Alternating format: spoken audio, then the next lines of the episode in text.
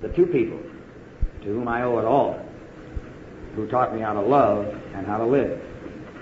My sponsor in life, I'd like you to meet him, Clinton T. Duffy. Bill says follow that if you can. That'll shake anybody.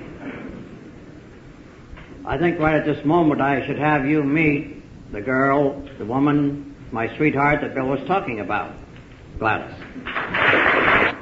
As Bill indicated to you briefly, I was born on the prison grounds at San Quentin in California. My father was a prison guard. Later on he became steward. My father-in-law and Gladys and her mother came to San Quentin when she was 10 months old. He was a prison guard. Her grandfather worked there before that and at that time. And both our dads had 35 years service before they died in service. And so you see, living on the prison grounds, later on working inside the prison, and rubbing elbows with men, and there were some women there, up until the mid-30s, it was very, very apparent that I would become acquainted with the ways and the life of men in gray, oh yes, men in stripes, when we were children, and how they reacted and something about their lives and their backgrounds.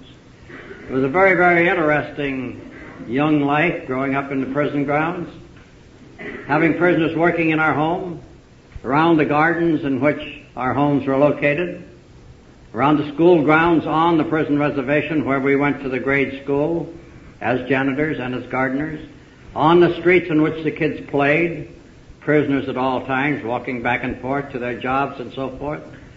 And so that was the atmosphere in which we were raised, in which we lived almost all of our lives.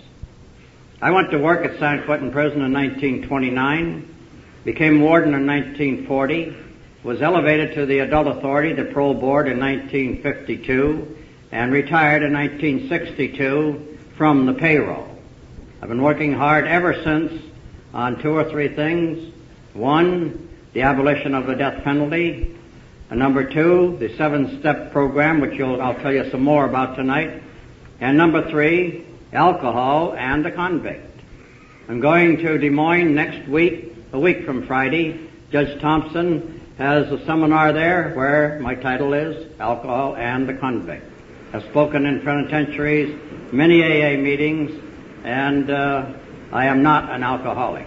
Both Mrs. Duffy and I do take the kind of drinks that you wish you could take. One or two. So, how did I become interested in alcohol, Alcoholics Anonymous, or the problems of the men behind the walls? It started way, way back when I was a child. I used to hear the man who was the servant in our home, or the gardener around our home, or the prisoner on the street, or around the school grounds say, Alcohol made me do this. The bottle made me commit this crime. Booze made me come to prison. You know, even as a child, I wondered if that were true. Did alcohol make them do this? Well, as I grew up, these things continued. Men would go out and they say the alcohol made me commit another crime and I'm back again because alcohol made me do it. Big question marks get a little bit larger. Then gradually I went to work at San Quentin in 1929. There I became acquainted with the men inside the walls as well as those outside, with their loved ones, with their mother, their father, their wives, their children, their relatives, their friends, and there, these people from the outside would say Jimmy was made to do this because alcohol made him commit this crime, no matter what the crime was. It didn't make any difference. Or the booze put him in prison, and alcohol made him commit a serious crime or even a, steal an automobile. Things of that nature. Again, I was uh, elevated then from the secretary to the warden to secretary to the parole board. In the meantime, I talked with hundreds, yes, thousands of prisoners. They were still saying the same thing, that alcohol made them do this. And the question mark began to get a little bit larger. Did alcohol make them do this? Then I went on the parole board as a member, a secretary to the parole board, a member of their staff, and I read the records and I prepared the records. for the board to act on in hearing the cases whether these men should be released on parole or discharged or remain in prison. That's the function of a paroling authority. And there again, in the record, it would be that alcohol made me do this, the booze made me do this, the bottle put me in prison, and it was said by the men as they appeared in front of the parole board members exactly those same words I heard as a child in, uh, in and around our homes. So I wondered about this. So I made a survey as a secretary to the parole board of one year's cases that came before the board because no one made a repeat appearance in a year. So I did not have a double up on any appearances. And I found that 65% of all of the men who came to San Quentin prison either were alcoholics or alcohol played a part in the commission of their offense. They got themselves hopped up, high, encouraged, or whatever you want to call it, on the use of alcohol and then went out and committed their offense because they had a little bit of push behind them. Or they were complete alcoholics and the offense happened. And so I wondered about this big question mark that was growing. By then I was beginning to believe that alcohol did not make them do anything. Alcohol did not make you do anything. I'm talking. You can have your own opinion on this. This is the way I feel. Alcohol did not make these men commit a crime. It did not make them forge a check, rob a bank, kill somebody, rape somebody. What it did is was took the brakes off of the individual and his own individual problems. One person will do something and another one will do something else. I use an example. You can put a big table right here in the middle of this room and put a Texas fifth. You know what a Texas fifth is? Everything's bigger in Texas. A whiskey right there in the middle, and six of us around there, and we drink that bottle, and we all get drunk. I'm going to sing a song. Bill Sands is going to fall down flat in his face and start crying. The next guy's going to go home. The next one's going to go out and rob a bank. This guy wants to go get a gal. Why don't they all do the same thing if booze, alcohol made them do it? It took off the brakes of me, so I get shouting and singing. It took off the brakes of the guy that wants to go out and rob a bank or punch a cop in the nose or something like that. And so it's an individual thing. It doesn't make you do anything. Without alcohol, and you know it so well, you have those brakes on. And these things are not happening to you because you're not confused by somebody taking off the brakes or something taking off the brakes like alcohol. And so, what could be done for these poor unfortunate people that everyone in the country, all over the United States, all over the world, in San Quentin, everywhere else was saying they're nothing but a bunch of no good drunken so-and-sos. And they're here because they're a bunch of drunks and this is exactly where they belong. Again, I couldn't quite go for that. So I was made warden from the Secretary of the Parole Board in 1940. I'd heard about Alcoholics Anonymous, read about it in the newspapers. In 1940, some of you are more up on dates than I am. It was only in effect about seven or eight years, possibly, when Bill Wilson and Dr. Bob started it. And uh, about five years, gentleman says. So in 1940, I asked the local chapters, San Francisco, Richmond, Oakland, San Rafael, San Mateo, if you know California and the Bay Area, you know those areas well, to come over there to send one representative. And they came and we sat down in my office. And I told them the story of alcohol behind the walls, of the men who come to prison because they drank too much or they're completely alcoholics. And nobody cared about them. What could be done? And they listened. And they listened with a bigger question mark than I had about what I told you about a minute ago. And they wondered if they could participate. Could they, alcoholics, running a program in the communities, help men behind bars? Never been thought of before. Never one ever heard of it. Never been done. And one of them said to me, uh, Warren T. from Richmond, California, he said, Warden, if we come into San Quentin and we put in an AA program here with your approval, just what do you expect? And I said, gentlemen, if you change one man into a better person and he goes out with sobriety and stays sober, that's good enough for me. One person. They said, that's good enough for us, let's go. And believe me, ladies and gentlemen, all hell broke loose at San Quentin. Bringing drunks into a prison to work with other drunks? Never heard of. Seven or eight or ten uh, of the officers resigned. They thought the lid was going to blow off immediately the whole prison. It would be a, just a terrible situation. And they came to me in groups and said, you can't do this to us. You've made many other changes here. You've put in schools, you've put in vocational training, classification, you've put in all kinds of activities for the benefit of the men. But this is so far out of line we can't go for it. I said, we are going to try it. And you know, in 12 years, absolutely nothing happened behind those walls and AA meetings once a week and sometimes oftener, committee meetings and the like. Why? Because you are working with men with problems and trying to help them.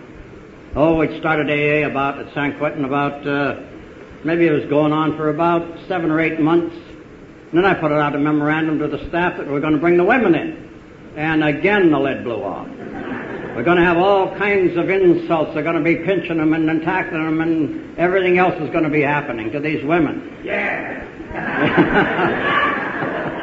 he was there. If he'd have pinched any of them, I'd have socked his head in. Anyhow, anyhow, uh, what happened there? More officers resigned. Two or three more came in. They said, "We just can't go for this one. This one's out of line completely." And so I said, "Well, it happens outside. You open meetings. Tonight's an open meeting. The women come in. Let's give it a try. These men have not seen very many women. Mrs. Duffy'd been walking in the yard. Once in a while I'd take a visitor or two or three through, and uh, that's about it. Prior to that, none. And you know, in those 12 years, absolutely nothing happened with the women coming in. They were seated exactly like the women are here today, among men, with numbers right alongside of them all over, not on any one side, looking at each other like men in, in cages and freaks and so forth, and strangers.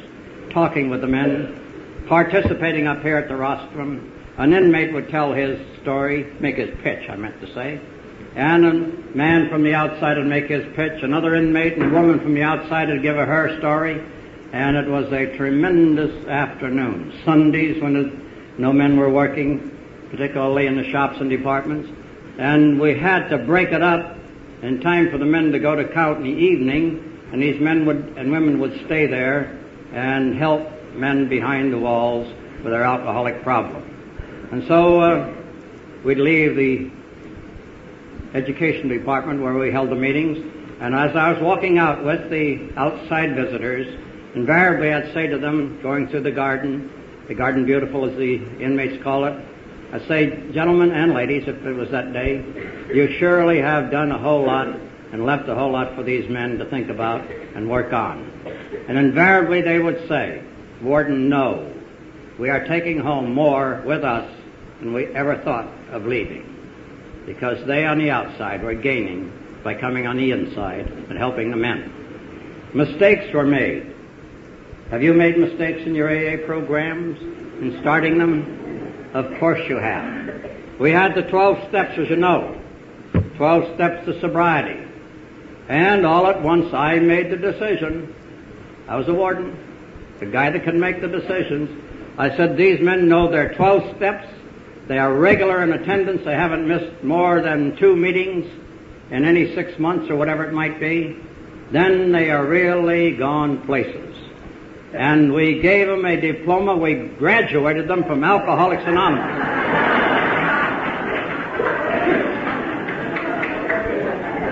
I signed the diploma. Anybody here from San Quentin has one of those, I'll buy it back.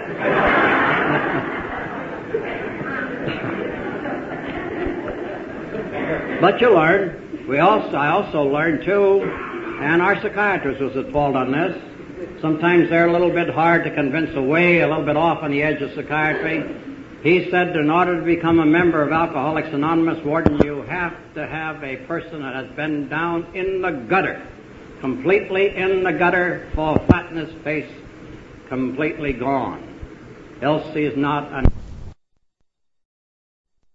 That didn't work very long. And today, and for many, many years, a person with a problem of drinking goes to Alcoholics Anonymous in prison. a person who is an excessive drinker and an alcoholic. And they're being helped regularly.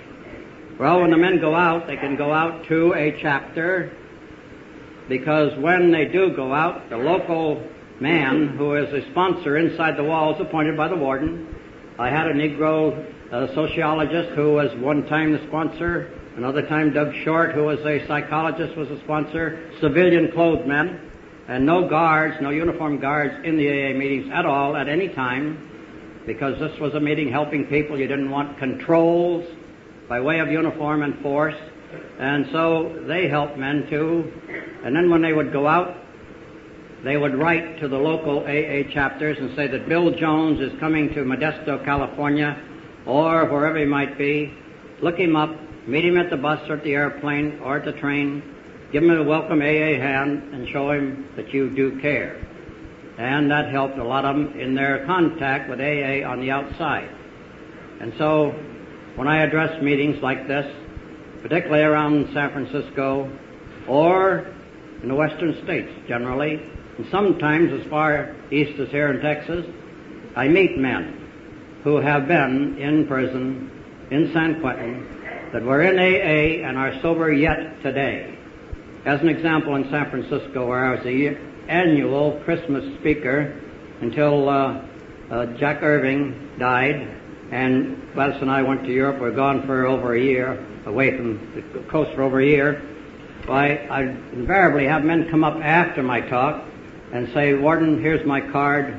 I've been out now for 17 years. You remember me? And I did. And he says, I've been, I learned AA in San Quentin. I've been practicing it all of these 17 years on the outside. I have a business of my own. Here's my card. Here's a picture of my wife, my house, my dog, my automobile, my kids. I'm sober today because I learned and I'm continuing with AA inside and on the outside. And then a man came to me in that same very meeting and he said, Warden, I've been out seven hours from Vacaville Medical Facility, a part of the prison system. I am here tonight because I learned about AA in prison and I want to follow through with it. Eight or ten or twelve others in between seven hours, seven years, seven months, and 17 years, they do get a whole lot out of it by their attendance in prison. And it does you a lot of good when you know that the efforts that you started have uh, borne a lot of fruit throughout the whole world of lockups having AA behind their walls. Because right here in your other book, AA Comes of Age, you can find on a certain page, and I don't say this, Bill Wilson says it, and you know Bill Wilson. He said that Clinton Duffy, the warden of San Quentin Prison, started the first Alcoholics Anonymous program behind any lockup of any kind in the world in 1942 at San Quentin Prison. And today there are over 580. The last figure I had was 580. I imagine there are around 600 now of these kinds of programs in lockup areas throughout the United States that are doing an awful lot of good for people behind the walls and behind the jails. So you, in working with the H&I committee, how many know what the H&I committees are? Hospital and institutions. If you have a hospital and institution committee, keep it up. The men in your jails need you. The women in your jails need you. In your reformatories, in your prisons, and in your hospital. Need your committees to work with them and help them to their sobriety. Well, just one other word about meeting people, and then I'm going to tell you a little bit about the seven step program. You know, once in a while, Gladys and I'll be walking down the street, San Francisco, Los Angeles, name it, and somebody will come up to me and he'll uh, put his hand out and say, Warden Duffy, do you remember me? How many times have people said that to you and you wish you'd say, I'm Bill Smith, you remember who I am or something like that? But they say, oh, do you remember me? And I'll scratch my head a little bit literally and I'll look at him and I'll say, now let's see. Is he the president of the bank or did he serve time at San Quentin?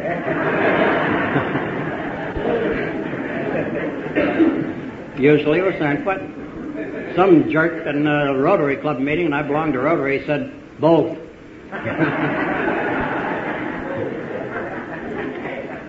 Bill Sands told you what the seven steps are to Seven Step Foundation, and uh, I had been wondering what else could be done for prisoners, besides what we had accomplished in our California prisons with trade training, academic training, religious training, sideline activities, Alcoholics Anonymous, work, counseling, therapy, psychiatry.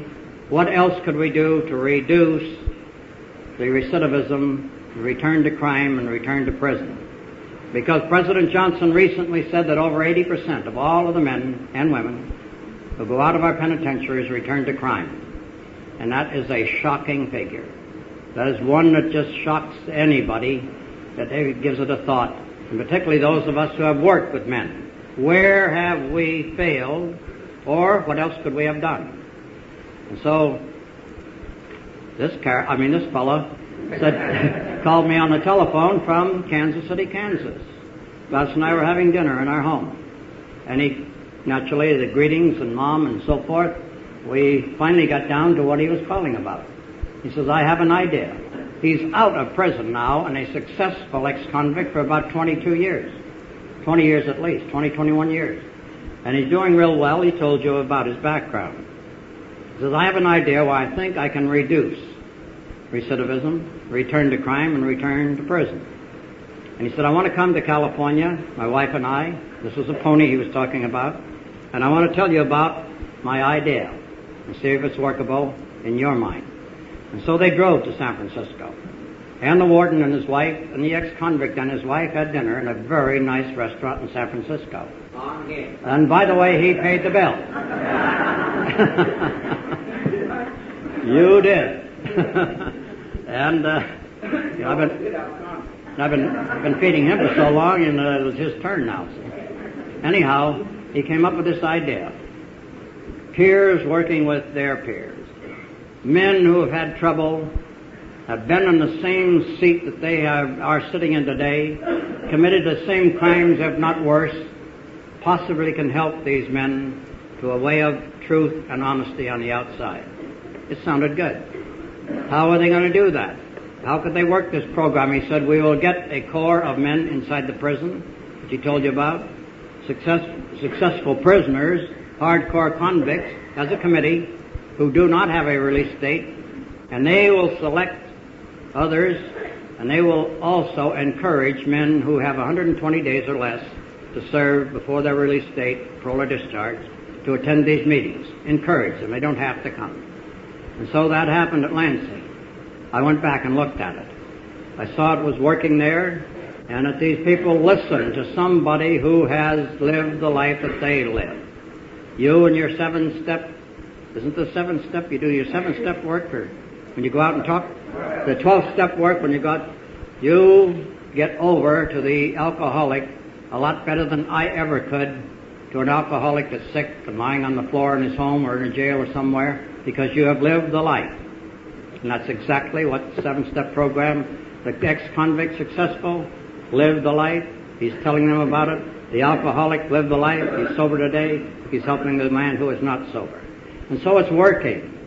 With the permission of the warden in any state, or, and the director of corrections in the state, the governor, the sheriff, the chief of police, because you have chapters in the cities, and then you help the men inside to get ready to come on the outside, in addition to what is being done, like AA, counseling, therapy, education, training, everything you can think of. This is another piece of string in that great big rope that's holding the big ship. And so, when the men do come out, they're met at the gate by an ex-convict. The program on the inside is worked by the convicts and ex-convicts, not civilians. People like you in business are brought in as Square Johns and Square Janes in some of the prisons because you can help them on the outside as sponsors or possibly give them a job or even know, get you to know about the seven-step program and how it works. And so when the men do go out, they're met at the gate by one of the men who's on the program, an ex, with the permission of the warden. They're brought to the local chapter in the city, like San Francisco, use that as an example. Then they are given a little bit of indoctrination as to what the seven step is on the outside. A little help in getting them a place to live away from Skid Row, a job if need, and also encourage them to come to the weekly counseling meetings in the community. which is a community living type of counseling. And so there again it works. But one of the biggest areas of the program of Seven Step is the juvenile, working with these kids before it happens and while it has happened and before it gets to the penitentiary stage. And so young men, older men, men who have served time, have groups of children, youngsters, young boys, young girls in the community that are referred to them by the juvenile courts, by the judges, the district attorney, the police, the sheriff, the home, the school, and they come in off the streets, wanting to get help from men who have served time and where they are headed for. And many, many youngsters today are being guided by the ex-convicts who know that this, is, this isn't the way to go because they went that way. As Bill said, they invented the game that you are trying to play today, you youngsters. And it doesn't work, and you better listen, and you better get yourself on a straight and narrow. So the Seven Step Foundation is working. It's a very, very fine movement to help you in the community. Why does it help you? Because you are the victims of crime. You are the victims of delinquency. You are the victims of everything that happens when people go off on a wrong tangent. And they also are the victims themselves. So you're saving individuals and you're saving you, the community. Not only are you saving money, but you're saving human lives. But it does save you a whole lot of money in your pocketbook and your taxes to run jails and prisons and reformatories. Every one person that is helped. In the state of California, it costs $2,600 to keep one man in prison for one year.